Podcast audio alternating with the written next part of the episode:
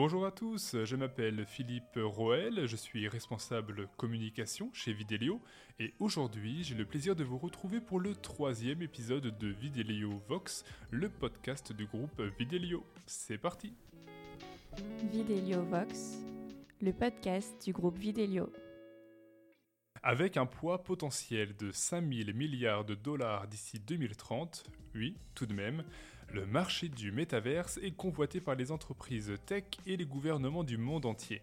En France et ailleurs, les startups qui investissent ce marché se multiplient et de grands groupes se livrent déjà bataille sur ce créneau. Mais en fait, c'est quoi le métaverse? Un concept, une technologie, une forme de réalité augmentée? Est-ce là une véritable opportunité business pour les entreprises ou bien une mode que l'on aura rapidement oubliée?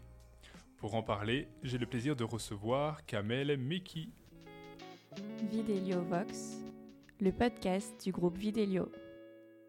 Bonjour Kamel. Bonjour Philippe. Peux-tu d'ores et déjà te présenter à nos auditeurs? Je suis arrivé en 2020 chez Vidélio. Je travaille donc pour Vidélio Event pour le développement de l'activité virtual production au niveau du groupe. Alors justement, Kamel, euh, tu parles de virtual euh, production.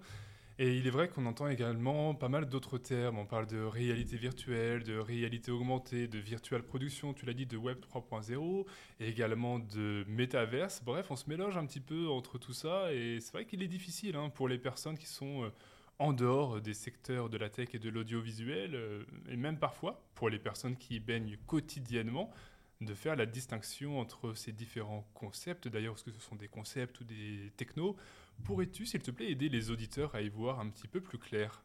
Je pense que c'est des concepts. Euh, les technologies, elles, existent. Euh, elles sont souvent utilisées dans d'autres domaines. Par exemple, la virtual production, c'est l'industrie du cinéma qui a commencé à utiliser ces, technos. On peut tout regrouper sur la, l'appellation Web 3.0 pour, euh, j'allais dire, continuer après le fameux Web 2.0. C'est des environnements, en fait, euh, c'est ce qu'on appelle des maps. Les fanats de jeux connaissent très bien ce, terme. On va évoluer dans un espace 3D avec de l'interactivité et possibilité de communiquer ensemble. Alors, via des avatars, c'est un peu le, mot à la mode, mais euh, je dirais que c'est plus en termes d'interactivité qu'il faut voir les, les choses. Et, et l'aspect graphique, il est toujours au service du contenu et c'est pas une fin en soi un espace métaverse où il n'y a pas de contenu, il n'y a pas de propos, eh ben, ça n'attire pas les gens, il n'y a pas d'audience, c'est un peu comme dans, le monde de la télé. Le métaverse, le web 3.0, c'est uniquement une enveloppe qui va mettre en valeur ce contenu. Donc c'est un format en fait, on peut, on peut, le, nommer comme ça, un format, euh, un nouveau média. Je pense que ça doit être euh, désormais nettement plus clair euh, pour nos auditeurs. je reviens sur le métaverse. La notoriété de ce terme a réellement explosé en 2021 lorsque Facebook euh, est devenu Meta. Mark Zuckerberg euh, annonçait alors investir 10 milliards de dollars et recruter 10 000 personnes en 5 ans pour travailler à l'essor de ce monde virtuel et immersif, ouvert au grand public. Mais euh, finalement, la question que j'aimerais te poser, c'est est-ce que le métaverse est né avec Facebook ou son origine est plus lointaine? En d'autres termes, la question sous-jacente, c'est Existe-t-il seulement le métaverse by Facebook ou bien une multitude de métaverses? Aujourd'hui, il y a autant de métaverses que de propos et d'entreprises. Donc c'est effectivement une manière de capter un marché que personne ne connaissait, que personne n'a su évaluer, en voulant, euh, j'allais dire, mutualiser des moyens pour pouvoir proposer aux entreprises, aux États, aux institutions, d'avoir des espaces dans lesquels ils vont proposer du contenu, des événements, l'éducation, des cours. Ils ont voulu un petit peu capter ce marché. Mais on a vu tout de suite les limites, c'est-à-dire que, encore une fois, c'est le, propos, le rendu, le contenu qui est important et ce n'est pas l'enveloppe. Il y a deux ans et demi, nous avons réalisé une prestation qui peut s'apparenter au Web 3.0 avant l'heure. C'était pour une industrie du luxe. Nous avions un tournage en virtual production dans nos studios en fond vert. Nous avions quelques ateliers euh, dans les étages du bâtiment. Et toutes ces euh, animations étaient retransmises en, live sur un site internet 360 degrés Unreal, euh, complètement en 3D. Et les internautes et les invités, puisque c'était une soirée privée, pouvaient naviguer parmi toutes ces animations. Et in fine, en fait, le but, c'était qu'ils achètent des produits. Donc, À l'époque, ça s'appelait pas Metaverse, ça s'appelait pas Web 3.0, mais le concept était là. Donc, je pense que euh, tout le monde a essayé de surfer sur la vague, sans, jeu de mots, mais aujourd'hui, ça va se rationaliser. Et euh, on a vu des tentatives avec des gens qui, avaient beaucoup d'argent, qui ont tenté de, lancer des espaces métaverses avec très peu d'audience et très peu de succès. Euh, Aujourd'hui, Facebook, c'est une plateforme comme une autre. Je serais tenté de dire, nos clients commencent à réfléchir à leur propre plateforme pour pouvoir opérer leurs services, pour pouvoir faire la promotion de, leur, de leurs produits. Ok, donc derrière ces grands concepts, il y a vraiment une réalité business avec euh, des startups qui vont chercher à investir, à, accompagner des clients euh, sur ces sujets-là, enfin des startups et pas seulement d'ailleurs, hein, et également euh, des, des, entreprises qui vont chercher à se développer sur ce marché. C'est pas seulement une mode éphémère et qui passera d'ici quelques années, c'est bien ça. Il y a vraiment des opportunités et il y a vraiment une volonté de, l'État français de prendre des marchés dans ce domaine. Donc on a répondu à un appel à projet qui s'appelle Spectacle vivant augmenté. Ça aurait pu s'appeler euh, sport augmenté, ça aurait pu s'appeler euh, euh, communication augmentée.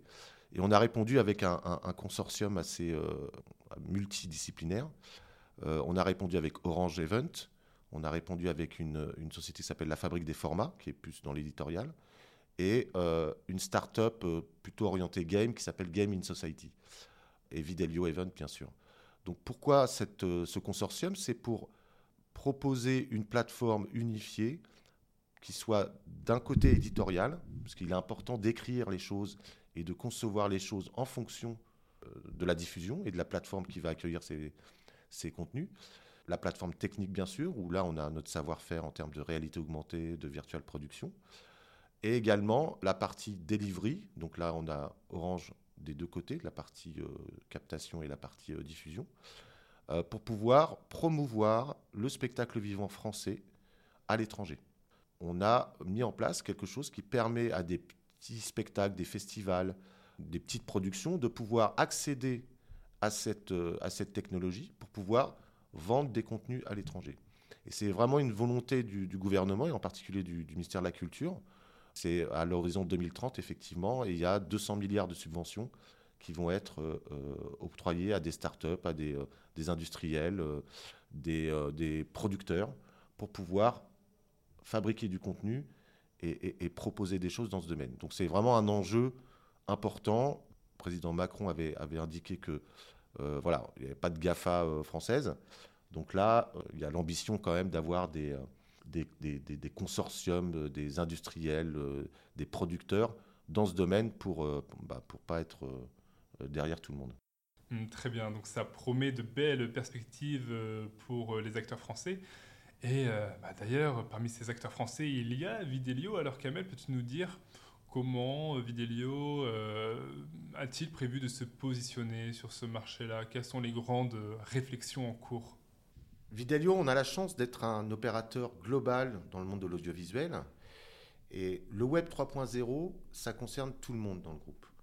Ça permet de développer du business sur les nouveaux usages, mais aussi d'apporter une brique technologique sur les métiers qu'on connaît déjà. J'en veux pour preuve notre activité euh, l'intégration d'équipements et, d'applications audiovisuelles au sein des bateaux de croisière. On peut très bien imaginer du Web 3.0 pour les passagers, mais aussi pour les gens qui restent à quai pour la promotion des services. Nous sommes au début et même à l'origine d'un marché de masse. Et c'est ensemble, au sein du groupe, avec nos clients, que nous allons développer le business. Il y a une phrase qui revient souvent euh, dans l'écosystème qu'on est en train de construire avec nos partenaires.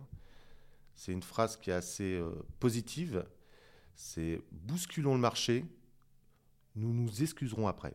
Eh ben, je pense que c'est une bonne conclusion à notre échange. En tout cas, ben, merci Kamel euh, d'avoir répondu à toutes ces questions. Pour celles et ceux qui nous écoutent et qui souhaitent en savoir plus sur l'activité de Vidéléo spécifiquement sur ce domaine, n'hésitez pas à contacter euh, Kamel Meki sur euh, LinkedIn ou bien directement par mail à kmeki, M-E-2-K-I, videlio-events.com.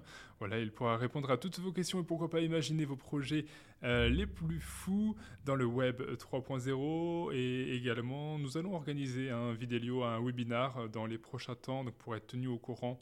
N'hésitez pas à nous suivre sur les réseaux sociaux, Instagram, Facebook ou LinkedIn, c'est Videlio. Bah, merci beaucoup. Je t'en prie Philippe. Videlio Vox le podcast du groupe Vidélio. Dans un monde où chaque jour nous sommes déjà exposés à des milliers d'images dans la rue, à la télé, sur les réseaux sociaux et bientôt euh, dans ces nouvelles réalités immersives, il convient plus que jamais de prendre de la hauteur, de travailler notre rapport à l'image et notre esprit critique face à cette exposition toujours plus importante. Et pour parler de ce sujet passionnant, je suis heureux de m'entretenir avec euh, Renaud Grindorge. Vidélio Vox, le podcast du groupe Vidélio. Bonjour euh, Renaud. Bonjour Philippe. Peux-tu s'il te plaît te présenter à nos auditeurs? Bien sûr, je suis euh, Renaud Grindorge, donc ingénieur euh, commercial sur Lyon depuis 5 ans et je travaille principalement sur des déploiements au niveau national et international. Bah, enchanté Renaud. Ma première question, elle va te sembler bête, mais déjà avant de parler de rapport à l'image, c'est quoi une image? Alors, n'est pas bête du tout, puisque euh, typiquement, si on suit ce que dit un, dictionnaire sur le rapport à l'image, euh, c'est une représentation des choses et des personnes. Mais dans le cadre euh, des interventions que j'ai pu faire auprès de différents publics, un jour, on m'a soumis l'information comme quoi bah, une image, ça pouvait être aussi une représentation de la réalité. Qu'est-ce qui t'a poussé à en faire un sujet de recherche, un sujet de sensibilisation? Depuis, on va dire, ma plus tendre enfance, euh, collège et lycée, euh, j'ai eu l'occasion euh, voilà, de, côtoyer un, un vidéoclub dans lequel j'avais possibilité à l'époque de passer de, longs dimanches pluvieux à regarder un nombre assez impressionnant de, films. Alors je te coupe, quel genre de film? Alors tout sujet confondu, hein, pour le coup, tout m'intéressait plutôt dans la phase adolescent, les films fantastiques principalement, tous les films aussi euh, d'action et d'aventure qu'on pouvait vivre à, cette période-là. Ok, c'est de là qu'est né ton rapport à l'image Complètement. Ok. Et ensuite, euh, j'ai euh, fait mes études dans le cadre de l'image où je souhaitais devenir monteur. Donc à l'époque sur Avid, hein, parce que c'était les débuts du montage numérique. Et j'ai pu bah, travailler au sens du montage, à savoir comment on associe le son et l'image et comment on crée un troisième sens avec, avec ceci. Hmm. Et c'est ainsi que tu as voulu en faire un sujet de sensibilisation auprès de, auprès de certaines populations. Alors concrètement, euh, de quelle manière? Alors typiquement, c'est euh, lié à mon fils qui me posait pas mal de questions sur euh, le rapport à l'image, sur le travail que j'avais pu faire un peu plus jeune ou même que je fais maintenant aujourd'hui chez Vidélio. L'idée, elle était la suivante, c'était de proposer aux enfants de sa classe, donc une classe de CM2, une session de 30 minutes sur la notion de rester critique face à l'image, au sens où euh, bah, les enfants sont euh, soumis à un flux d'informations euh, par la télévision, par les iPads, par les téléphones assez important, et en 30 minutes d'essayer de les sensibiliser à c'est quoi une image, derrière une image, bah, qu'est-ce qu'elle veut nous faire dire, ou en tout cas en quoi elle nous interroge, d'analyser en gros si cette image-là nous veut du bien ou pas, surtout de savoir comment voilà, la prendre en, main et essayer de comprendre ce qu'on est en train de regarder plutôt que de subir la télévision. Ils peuvent comprendre bah, que euh, selon le point de vue où l'on se place, euh, une image peut être modifiée. J'ai une anecdote d'ailleurs à, ce sujet. Dans le cadre de la présentation à des enfants en CM2, en général, je leur présente un livre, un livre avec la première de couverture rouge, et euh, je leur demande qu'est-ce que vous voyez? Et les enfants me disent, bah, on voit une couverture rouge de livre. Et je leur dis, mais je suis entièrement pas d'accord avec vous, je ne vois absolument pas ça. Et je propose à un des enfants face à moi dans la, dans la classe de venir en discuter avec moi, et donc de venir à ma hauteur. Et en fait, l'enfant se rend compte que derrière la première de couverture se cache la quatrième de couverture qui, elle, est bleue. Et donc, les enfants prennent pleinement conscience de manière assez simple que selon le point de vue où l'on regarde une information, bah, on peut la voir rouge, on peut la voir bleue, et les deux peuvent avoir raison, et surtout les deux peuvent avoir tort. Et à partir de là, euh, les enfants sont sensibilisés, commencent à vous écouter, et commencent à se dire, ah oui, peut-être que euh, la télévision n'envoie pas que des informations véritables. Ou en tout cas, il faut mmh. vérifier si ces informations sont vraies. Mmh. alors tu dis que ce sont les enfants qui sont euh, un petit peu euh, face euh, à toute cette surexposition de l'image, les adultes également, peut-être plus encore dans notre société actuelle. Est-ce que ça concerne tout le monde finalement? Les interventions que je fais se, se font au collège, au lycée, mais aussi euh, dans, des, instituts des médias avancés, où là on vulgarise beaucoup moins, mais on réfléchit à la, puissance de l'image et surtout comment l'image peut euh, nous détourner et euh, comment les flux d'informations peuvent faire de nous des produits, alors qu'on pensait juste regarder un film, une série ou un documentaire. Oui, puis je suppose aussi avec toutes les nouvelles technologies qui pointent euh, le bout de leur nez, on pense au métaverse, on pense aussi au concept euh, de, de, deep, euh, de deepfake, c'est ça Il peut encore là exister une multitude de, de réalités, une multitude d'images auxquelles on peut être confronté, auxquelles on n'est pas forcément encore très bien habitué. Quels seraient alors tes conseils pour développer notre esprit critique face à toute cette exposition? Le but n'est pas d'essayer de savoir si l'information est vraie ou non. Le but, c'est en fait d'entraîner son cerveau à essayer d'analyser tout le temps et de rester critique face à l'image. Un exemple tout simple, on regarde euh, des tombereaux de, pubs à longueur de journée, mais le but, c'est de les regarder intelligemment. Euh, l'exercice est le suivant, euh, vous regardez 3, 4, 5 minutes en continu des publicités, vous prenez une feuille de papier et vous notez dans trois, colonnes si le champ lexical, à savoir le sens de ce qu'on est en train de voir, est positif, neutre ou négatif. Et on verra bien que votre cerveau va, analyser la posture des personnages, le sens caché, le discours qui est évoqué, le texte qui apparaît dans l'image, pour essayer d'analyser si, du coup, on envoie des informations positives à notre cerveau, on envoie des informations neutres, on a la liberté euh, de définir si l'information qu'on reçoit est positive ou négative, ou négative. Typiquement, une, publicité sur euh, la sécurité euh, et sur des alarmes dans votre maison, vous analyserez tout de suite que le champ lexical est extrêmement négatif. Mais parfois, il est aussi négatif dans des moments où il devrait être positif. Et là, ça devient plus intéressant. Est-ce que tu as un exemple? Typiquement, euh, oui, euh, une, publicité à l'époque, un fabricant et un distributeur de matériel euh, de sport, où dans le cadre de la publicité, une jeune femme est, est, à vélo en haut de la montagne, elle reçoit un coup de fil de son papa, elle est devant un paysage magnifique et elle est obligée de s'expliquer en disant qu'elle est bien sûr en train de faire ses devoirs, alors que pas du tout, elle est juste en train de faire du vélo avec ses copines et l'activité sportive est parfaite. Sauf que, dans le cadre de cette publicité, la personne ment vis-à-vis de son père, alors que euh, la publicité prône quand même le fait que faire du sport, c'est bien. Est-ce qu'il y a besoin de dire qu'on ment à son père pour valoriser le sport Ça, c'est une autre question. Hmm, très bien, ok. Bah, en tout cas, c'était super intéressant. Je pense que ça l'était de même pour celles et ceux qui nous écoutent. Alors, certes, qui n'auront pas un rapport à, l'image, mais un rapport au son avec Videlio Vox, mais je suppose qu'on pourrait également trouver euh, des similarités ou des similitudes plutôt. Donc, euh, bah, merci en tout cas, euh, Renaud, c'était très intéressant. Merci à toi, Philippe. Videlio Vox, le podcast du groupe Videlio. Videlio Vox, c'est fini pour aujourd'hui. Je vous remercie pour votre écoute et vous invite à partager cet épisode autour de vous si le contenu vous a plu.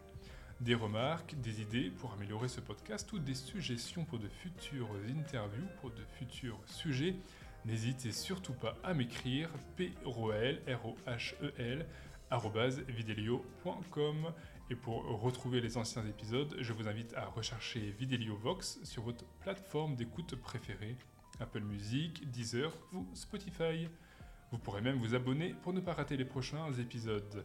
C'était Philippe, responsable communication chez Videlio. À bientôt. Videlio Vox, le podcast du groupe Videlio.